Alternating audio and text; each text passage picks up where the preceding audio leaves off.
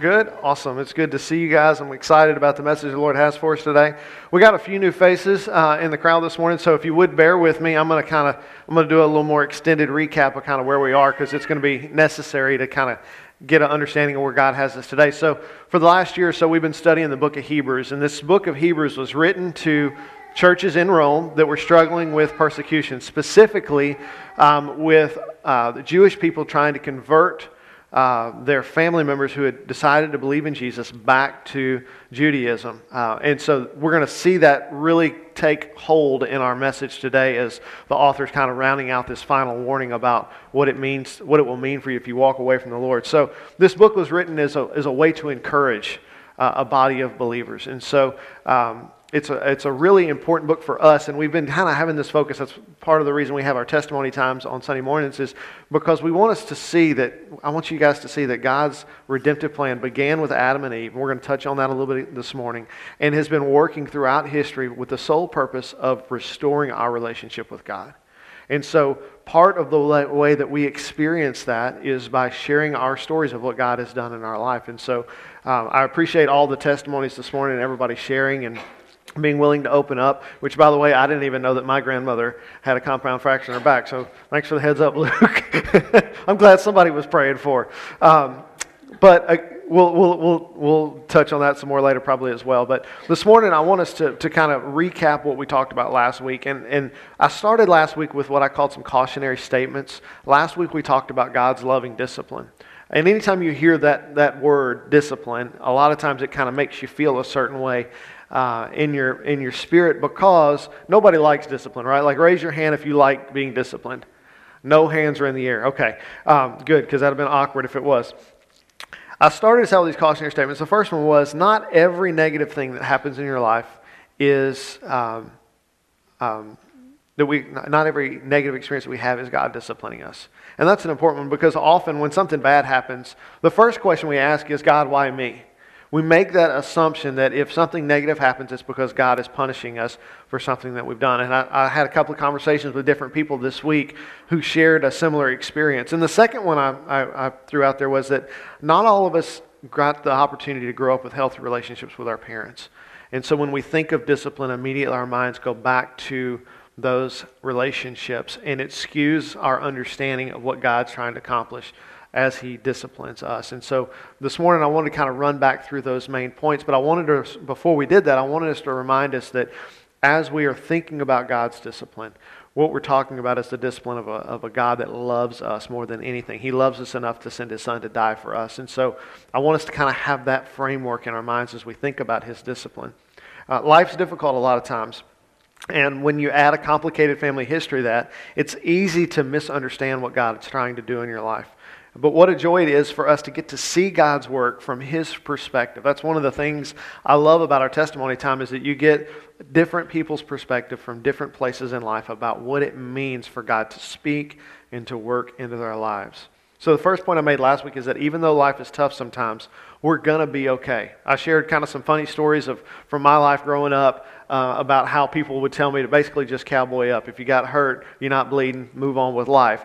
And that's a good word for us because a lot of times when life is difficult, what we want to do is kind of throw ourselves a pity party and, and, feel bad about it. But what God wants us to understand is that we're a lot tougher than we realize. We're more resilient than we realize. If you want to see some testimony of that, watch a toddler learn how to walk right? I have a, a. I was thinking this morning about my nephew Kalen. He never really walked. He went from falling to falling quickly in a direction, um, and it's still kind of that way now. Um, and he's he's the same age as my boys, but. We're a lot more resilient than we think we are. When a toddler falls, they're able to just bounce right back up. And our spiritual lives are like that often as well. Second point I made is that God's goal is to lovingly train us in right character. His purpose is to make us like Himself. That's what's going to be required in order for us to really get to enjoy who He is. And so His discipline is His love coming out in action in our lives. It's Him training us to be like Him. And we need to realize that our struggles are not the result of God's inattention. I had some more conversation about that this week, too. That when a life is difficult, another thing that we often think or the enemy tries to convince us is that God's forgotten about us, that we're not important enough to garner His attention. And that's not true as well. The enemy tries to convince us that God's forgotten about us. And then that's why we're struggling. However, the truth is, and we looked at this last week, is that when we're struggling, what we know for certain is that God is active, that He's working in that struggle. Scripture says that He works out all things for our good. It's in Romans chapter 8. But He's working on your behalf because He loves you. And the third thing was that God's work in our life allows us to share in His holiness. As we are made more like Him, we get to be co heirs in the kingdom. That we get to be just like Him at some point, and that process is making us like Him. And as we respond, allowing God to work, He's purifying our hearts. Although it, life may not look or feel the way we want it to, we can find peace and comfort in the fact that in the midst of our struggle, God is still doing something, that it's not wasted. Um, and that God's love is actively pursuing us. Whether we're on the mountaintop or sinking in the ocean, God's right there with us and He's working on us. Okay? As we continue in chapter 12 today, I want us to see that the author is going to continue to kind of speak um, to our responses to our life circumstances. That as we read the scripture this morning, this is a message for a people that were being persecuted in Rome, but it's also a message for us for here and today. So look at these next couple of verses with me in Hebrews chapter 12, verses 14 through 17. Um, and you can either pull that up on uh, your Bible app or it'll be up on the screen, but follow along with me. It says, Pursue peace with everyone and holiness. Without it, no one will see the Lord. Make sure that no one falls short of the grace of God and that no root of bitterness springs up, causing trouble and defiling many. And make sure that there isn't any immoral or irreverent person like Esau who sold his birthright in exchange for a single meal. For you know that later, when he wanted to inherit the blessing, he was rejected, even though he sought it with tears, because he didn't find any opportunity for repentance. You know, last week we focused on the struggles that are on our own life and how we deal with those. But today, the author is going to kind of turn that focus from us and put it on the body of Christ. There's a very particular issue that the author is addressing in this section. And, and as we've talked about extensively, there was great temptation for the church to abandon their belief in Jesus. And the temptation was there because in that culture, when you left Judaism, you left your family. They disowned you, which meant you lost your jobs. It meant you lost your security. You lost your home. All of that was gone. And so there's this great temptation. If their, their family is saying that if you will just renounce Jesus, you can have all that back. Come on back home. And I don't know about you and what your family life is like, but if my family completely shunned me, I'd be willing to do just about anything to receive that love again, right? I think most of us are probably that way. And so that's what they're struggling with. And so the author is writing to address that particular thing that, that they are not to renounce Jesus and go back to their Jewish religion. I, I listened to a, a, podcast last week. It's a great one I, I recommend. It's by uh, Matt Whitman. It's called The 10 Minute Bible Hour. Let that sink in for just a minute. It's wonderful. He's a really um, awesome guy who, who loves history and he brings a lot of history into the scripture. And he referenced in, in episode 553, that's the one I was listening to last week. He's done a lot of those uh, podcasts. He's referencing, he's talking about Matthew 23, verse 37 through 38. And I wanted to mention it today because it's going to help us kind of frame what the author of Hebrews is saying. Uh, listen to this out of Matthew 23, verse 37 through 38. It says, Jerusalem, Jerusalem, this is Jesus talking, who kills the prophets and stones those who are sent to her. How often I wanted to gather your children together as a hen gathers her chicks under her wings, but you were not willing. See, your house is left to you desolate. When Jesus uses this word desolate, he's purposely invoking a very specific idea in this previous part of Matthew chapter 23, if you go back and look at that later, it's that section where Jesus is talking specifically to the religious leaders and he's given all the woes. Woe to you this and woe to you that. And he is condemning the activities of these religious leaders. And he's quoting Psalm 118, verses 8 through 9. It says, It's better to take refuge in the Lord than to trust in humanity. It's better to take refuge in the Lord than to trust in nobles. He's saying to the Pharisees, it is better for these people to not trust in you. And what is their job as the religious leaders? It's to lead the people, right? And so here's Jesus telling the Pharisees to their face, You are the problem. Matt makes this statement, and I believe it was in the podcast right before this one, about how the religious leaders, generation after generation, are building up a kingdom for themselves while calling it God's kingdom. So they're garnering up everyone's attention, all their money, they're building up their own pride, their own stature, and they're calling it God's kingdom, but really they were building their own. And this is why they feel so threatened by Jesus, is because his entrance, if he is the Messiah, they're going to lose all of that because they won't need the priest anymore. And that's why in Matthew 23, verse 38, when he uses that word desolation, it immediately brings to all of those religious leaders' minds the prophecy of Daniel that's found in chapter 9, verse 27, where Daniel is prophesying about the desolation of the temple because it has been defiled. And so Jesus is saying to these Pharisees, You are the ones that are defiling the temple. Your job is to protect it, to minister to people, and you are the problem. The point I'm making here is that those that were stuck in religion not only denied that Jesus was the promised Messiah, but they also killed him. And they were beckoning these Christ followers to come back to their dead religion. These people that are telling the churches in Rome, forget about this Jesus guy. Those are the same people. It's the same group who killed Jesus. And so you see the struggle that's happening here. Is these people have heard the message of Jesus and they've seen the reality of what it is. They see that Jesus came, that he was the Son of God. They've chosen to believe that. And their families, this religious group, is telling them, no, he wasn't really the Son of God. You need to come listen to me. Do you see the problem there? It's causing a lot of tension. And those people were so stuck in dead religion that they not only denied that Jesus was the promised Messiah, but they killed him. And they're calling him back. This attempt at derailing the faith of the church in Rome is exactly what the author of Hebrews is addressing. He's addressing this idea that just because someone says this is the right way to do things doesn't mean it necessarily is. We need to go to God and ask those things. That same sin pattern that Jesus was addressing in the lives of the Pharisees is the same one that we're seeing in these religious leaders that are trying to convince these believers, these Christians, to come back to their Jewish faith. The religious leaders are still trying to overthrow Jesus' authority. And to combat this temptation, the author of Hebrews is calling on the church to do a very specific thing. This is point number one for today. Point one of two is to make a decided effort to pursue peace and holiness. To make a decided effort to pursue peace and holiness. Look at these first two verses with me again. It says, Pursue peace with everyone and holiness. Without it, no one will see the Lord. Make sure that no one falls short of the grace of God and that no root of bitterness springs up causing trouble and defiling many.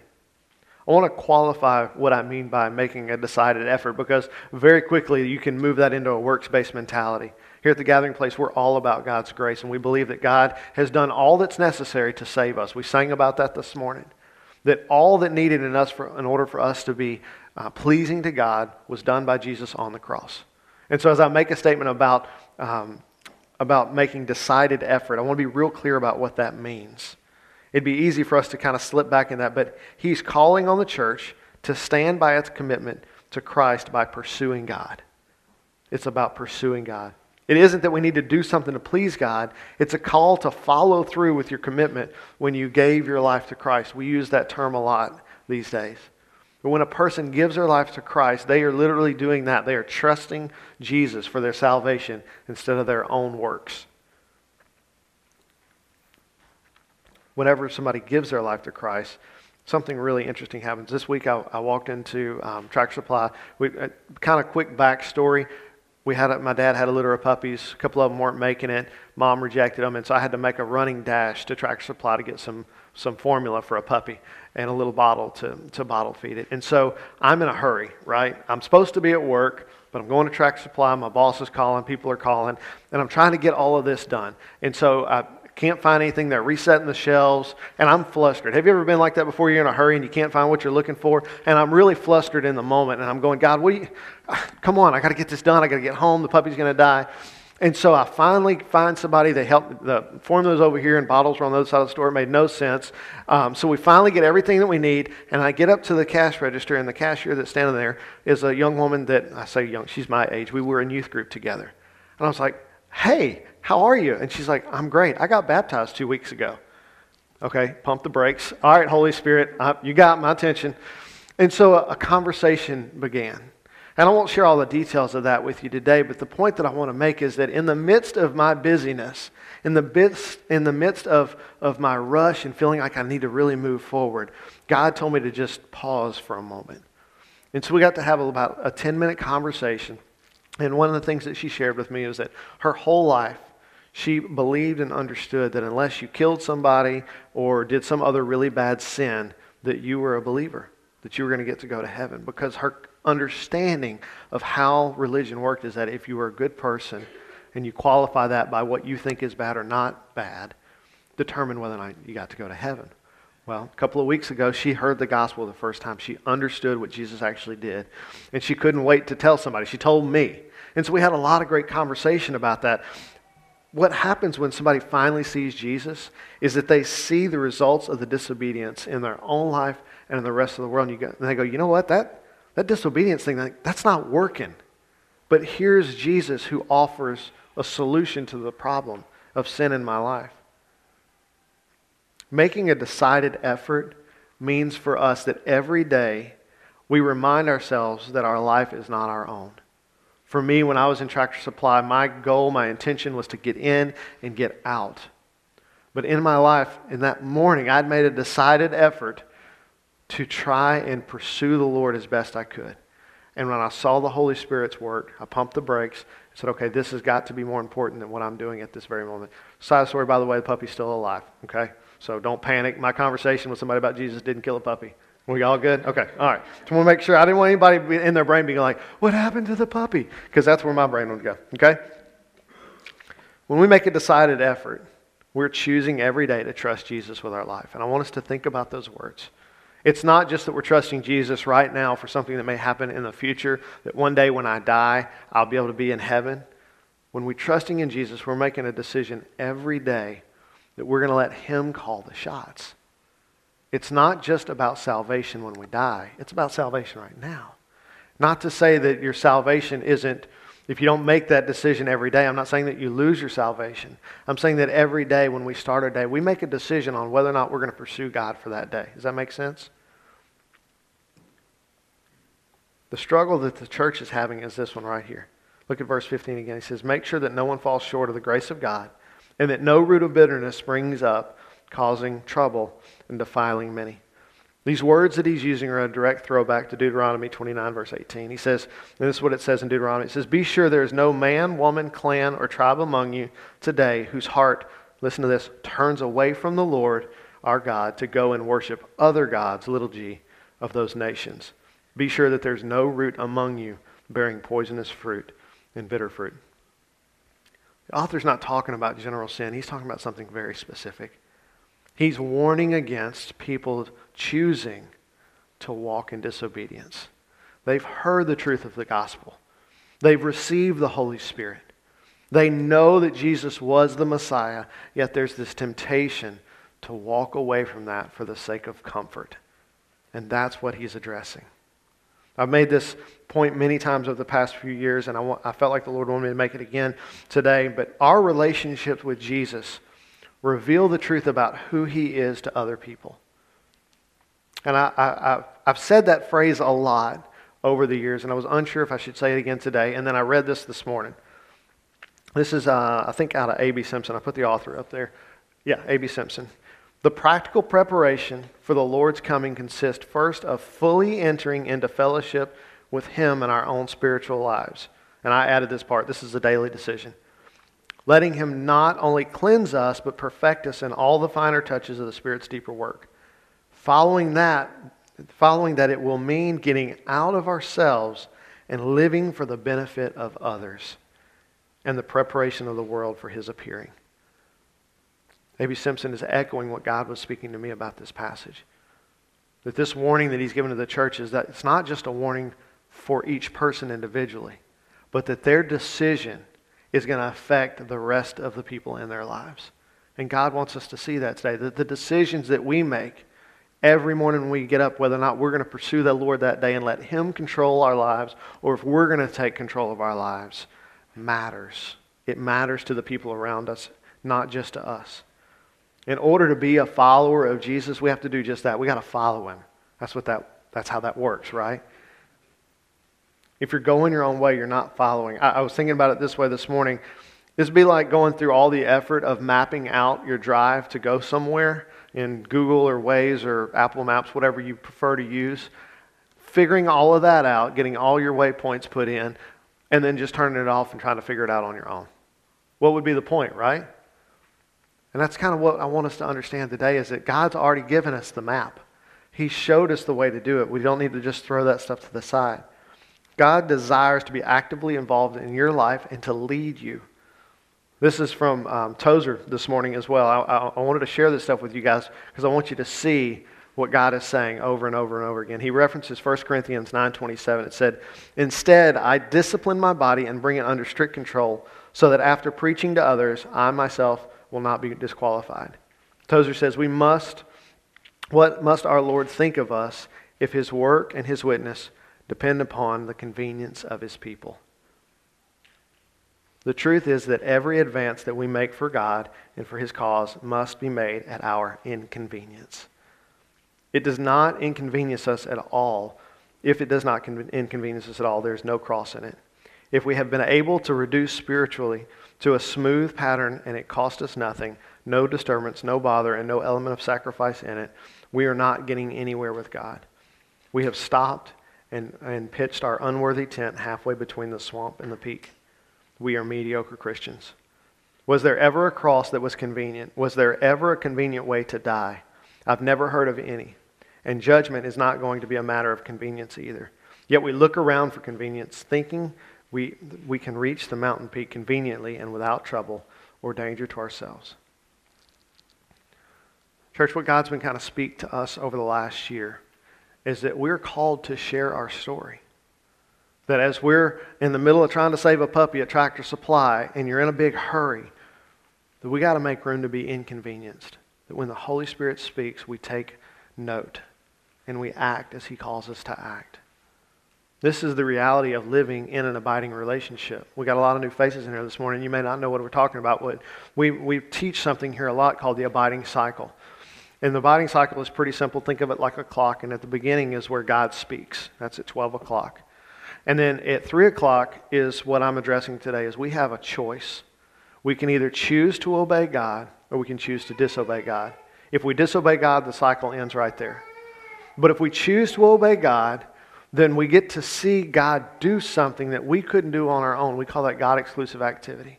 We see it all through Scripture. And then when we see God do what only He can do, it causes us to be enamored with Him, to fall deeper in love with Him. And that's over here at 9 o'clock. And then we go, God, do it again. That was really cool. And then we're right back at the top again.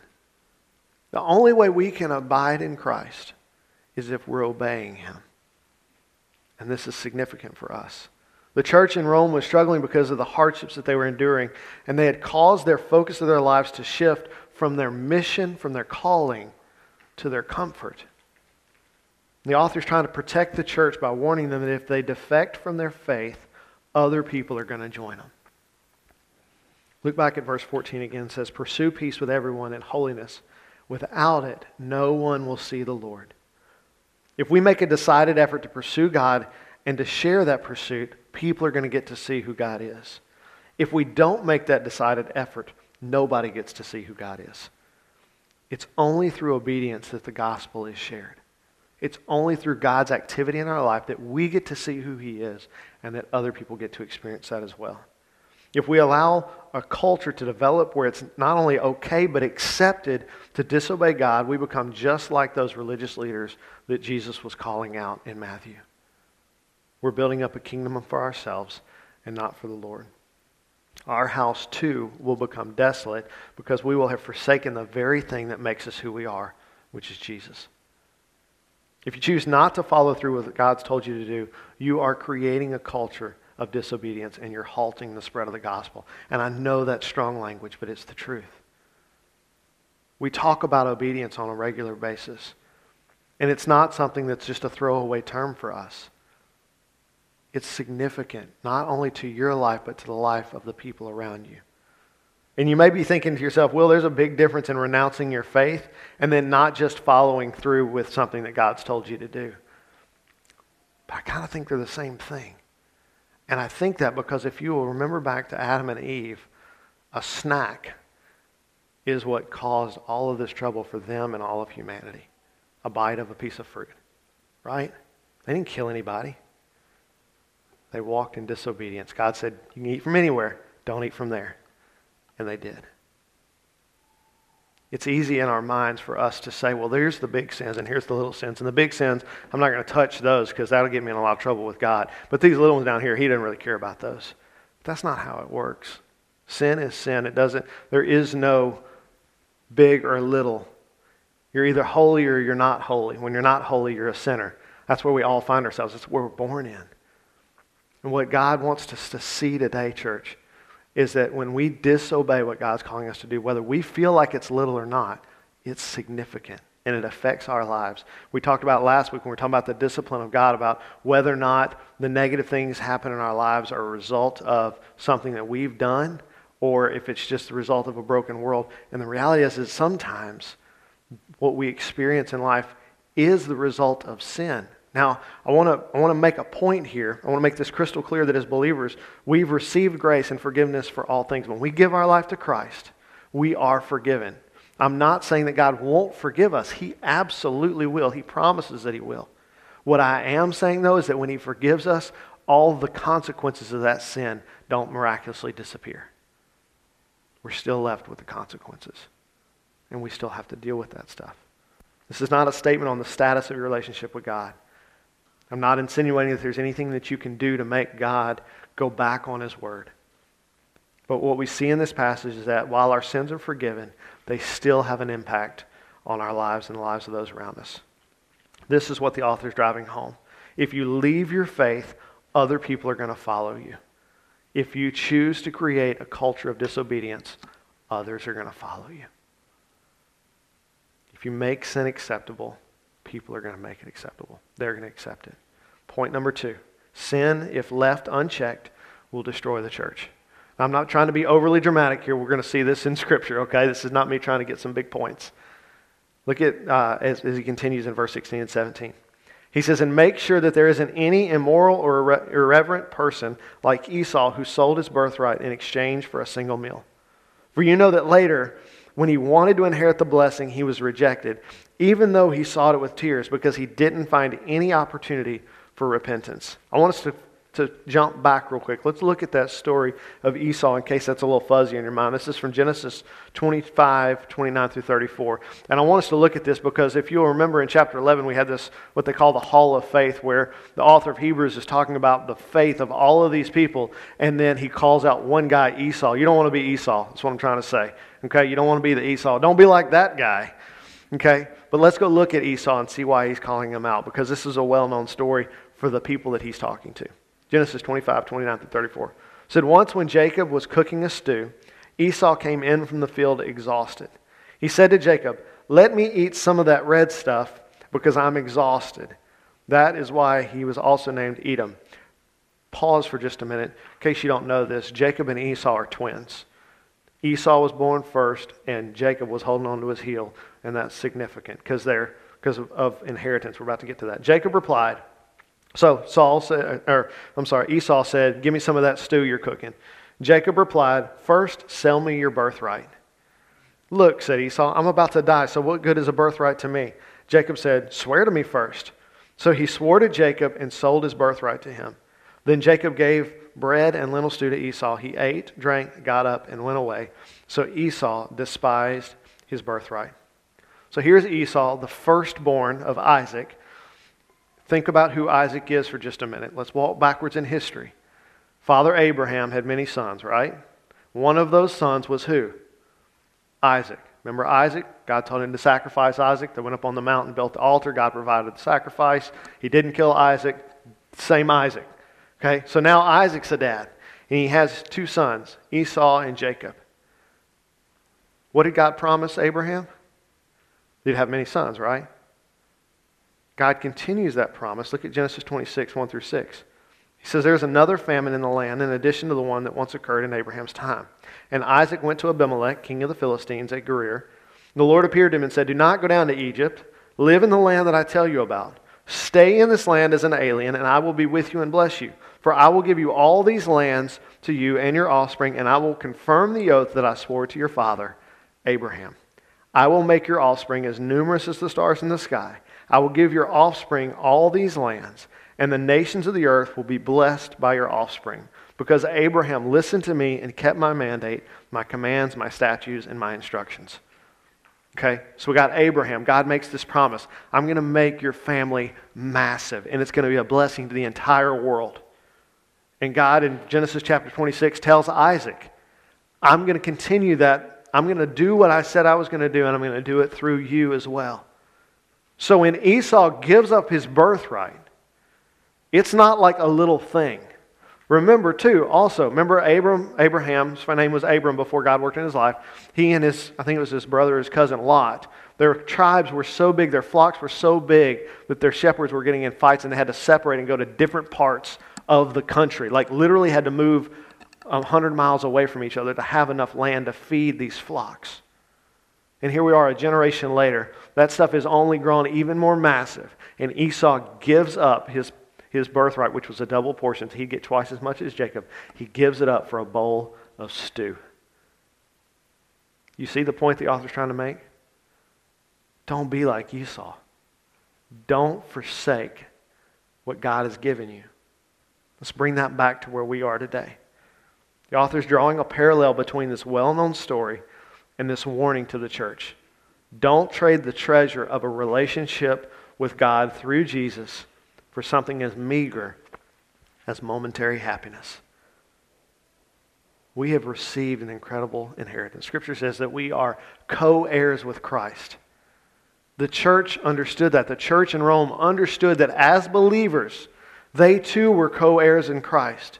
And the temptation that they're facing is to give up that inheritance in order for momentary happiness, to make life more convenient and more comfortable. You see the message God's got for us today? Don't give up your birthright. To bring this back into focus, the people are contemplating walking away.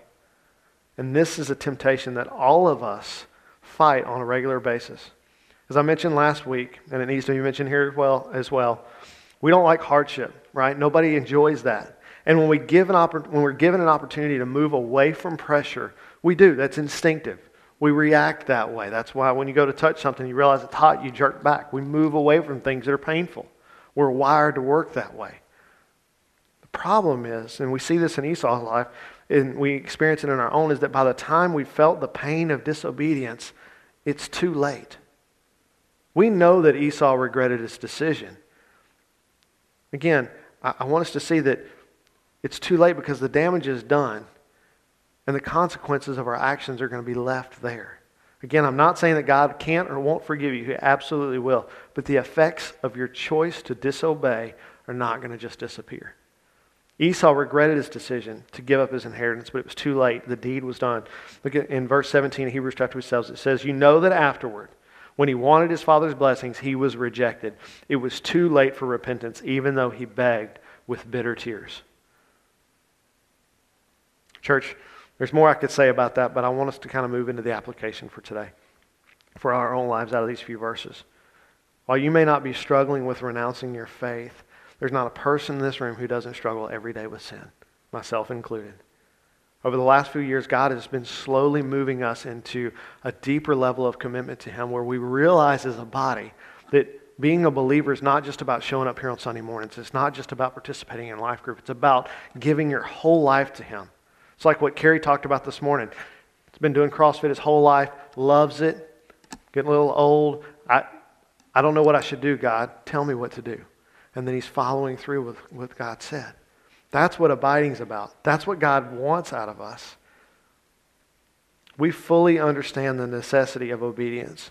And we see over and over and over again through Scripture that the results of, of whether or not we obey or disobey. And there's no gray area when it comes to disobedience. You're either obeying God or you're not.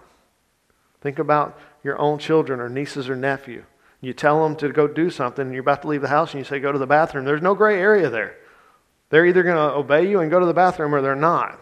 And we're not stopping on the way, right? You're going to have to hold it. There's no gray area. We either choose to obey or we choose not to obey. Because in our minds, we'll try to justify things, and as soon as that happens, we're in trouble. All too often, we decide to ignore God's prompting for the sake of ease and for convenience, or simply out of neglect. The challenge to the church in Rome is as necessary for them as it is for us today.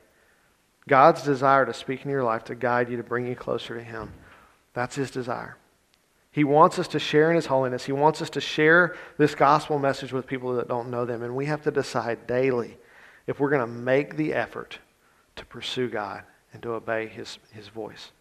If we ignore the areas of our lives where we're not obeying, the consequences of that sin are going to continue to build, and they'll affect your life and the life of this body and the life of the people in, you, in your life that you love. This is not a call to try harder. This is a call to repentance. It's a call to remember that you entrusted your life to Jesus. You said to him, I trust you to make these decisions in my life. I trust that your way is better than my way. And every day we got to reaffirm that commitment in our own minds, not because God's changed, but because we're weak. Because every day we need the reminder that we're supposed to depend on God. Doesn't matter how big or how little the God uh, the thing is that God's asking you to do. If He asked, it matters. It doesn't matter if it's teaching a Sunday school class. It don't matter if it's stopping at a cash register to have a conversation with somebody that you used to know. It doesn't matter if God's called you to be a pastor of a church. It doesn't matter if God's calling you to be a missionary somewhere or just to stop on the way of the store and buy somebody a coffee. If He asks you to do it, it's significant. God has a call on all our lives, but we have to make a decision every day to follow Him. If we don't, it's going to have tragic results in our lives and the lives of people around us. I want to end today with another. This is uh, another uh, word from A.B. Simpson this morning. It said, "It is great deliverance to lose oneself. There is no heavier millstone than self-consciousness. It is easy to become introverted and coiled around ourselves in spiritual consciousness. There's nothing that is so easy to fasten on, on to as our misery. There is nothing that is more apt to produce self consciousness than suffering. Then it becomes almost a, a, settled habit to hold on to our burden and pray it unceasingly into the very face of God until our prayer saturates us with our own misery. Rather, we should ask for the power to drop ourselves altogether and leave ourselves in His loving hands and know that we are free. Then we may rise into the blessed liberty of His higher thoughts and He will demonstrate His love and care for others. The very act of letting go of ourselves lifts us into a higher place and relieves us from the thing that is hurting. This habit of prayer for others, and especially for the world, brings its own recompense and leaves upon our hearts a blessing, like the fertility in which the Nile deposits upon the soil of Egypt as it flows to its ultimate goal. There's nothing more vital in our lives than to obey God. And what A.B. Simpson is talking about this morning, that was to summarize all of that, is that when we're focused on ourselves, that's all we're ever going to discover is more, more misery, more suffering, because we've made it about us. But when we will trust God, when we'll give our lives to Him and say, God, life is hard right now. This thing is going on, and I don't know what to do with it, but I trust you to handle it. When we do that, it changes everything. Now our focus isn't on us, and God's going to begin to use us to work in other people's lives as well. And while he's doing that, he's going to fix the thing that we left at his feet so we don't have to. As we close in worship this morning, I want this, this last song that we're going to sing together to be our prayer, that Jesus would be our joy. There's nothing more important for us than to find that Jesus wants to be our joy. He wants to be our everything, and when we will allow him to be that, it will change our lives. Let's pray together. Father, we come to, to you this morning just kind of laid bare, all of it out there. Father, we know that there are areas in our lives where we're still trying to be in control. Lord, as we work, as we worship this morning, I want to ask that you would continue to work in our hearts, that you would reveal those areas of our lives where we have not yet let go.